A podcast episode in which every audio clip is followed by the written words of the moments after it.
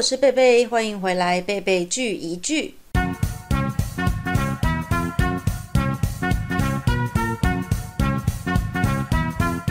一部，今天呢，我要来跟大家介绍的是一部韩剧，叫做《指定幸存者》。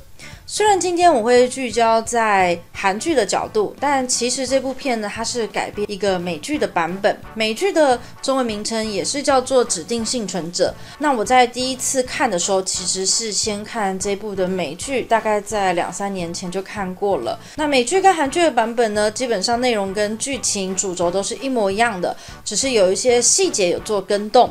那我们今天的介绍呢，会有一点点微微的雷，所以想要自己观赏的听众朋友呢，就请斟酌要不要听下去喽。但我觉得这部片的魅力呢，是在男主角如何应对，还有整整部片它的氛围跟张力非常的吸引人，所以稍微的知道剧情，我觉得也不会完全不会少了那种观看影片的乐趣。那其实这部影集呢，它其实会说明很多那个国家它的一些法律的制度，因为它是比较属于政治片的部分，但我。其实对这些完全都不了解，但其实不太会影响我看剧情的一些理解。但我猜很多可能对呃历史政治有兴趣或了解的人，可能会觉得有很多的漏洞，像是第一集它最重要的开头就是国会大爆炸，所以当时的总理、总统还有所有的重要官员在同一个时间。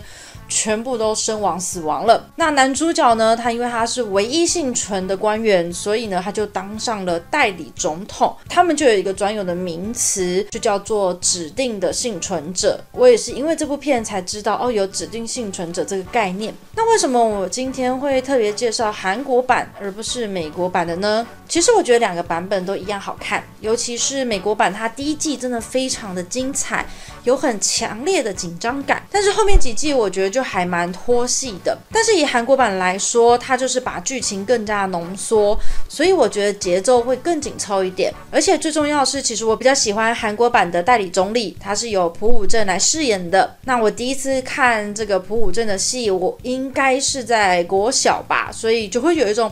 很莫名的亲切感，觉得哇，他都没有变老这样。那他当然真的也演得很好，我觉得很适合这个角色。但是可能因为角色的需要。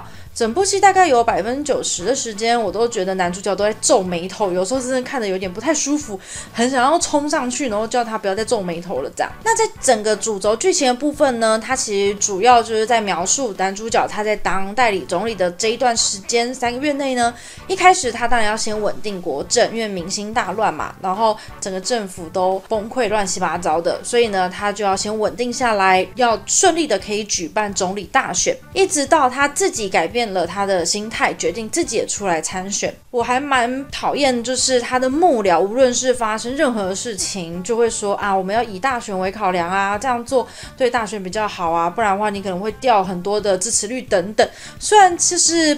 非常的现实，就所有事情它都是一种手段来做考量，我觉得很符合现实，跟现在很雷同，但看了就是会一直觉得很气愤。但当然，男主角就是要与众不同，所以这部片才会让人觉得很感动、很激动人心嘛。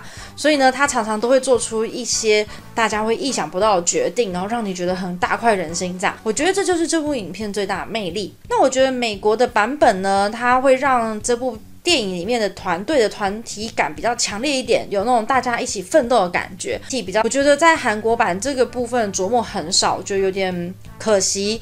它整体比较像是男主角一个人英雄主义的感觉，所以我还蛮推荐大家这两种版本都可以看一下，感觉是不太一样的。而且连我其实是很不喜欢政治剧的人，我都觉得蛮好看，也不会觉得有太多的心理负担，觉得看完之后心情非常非常沉重之类的，其实还好。那它还蛮适合喜欢，嗯，剧情走向或者是剧情很变化多端，要稍微有一点点思考的朋友。那我们今天就介绍到这边，希望，嗯，想要找一些刺激的影片、重视剧情的朋友，可以看看今天介绍的这部《指定幸存者》喽。那么我们就下一部影片见，拜拜。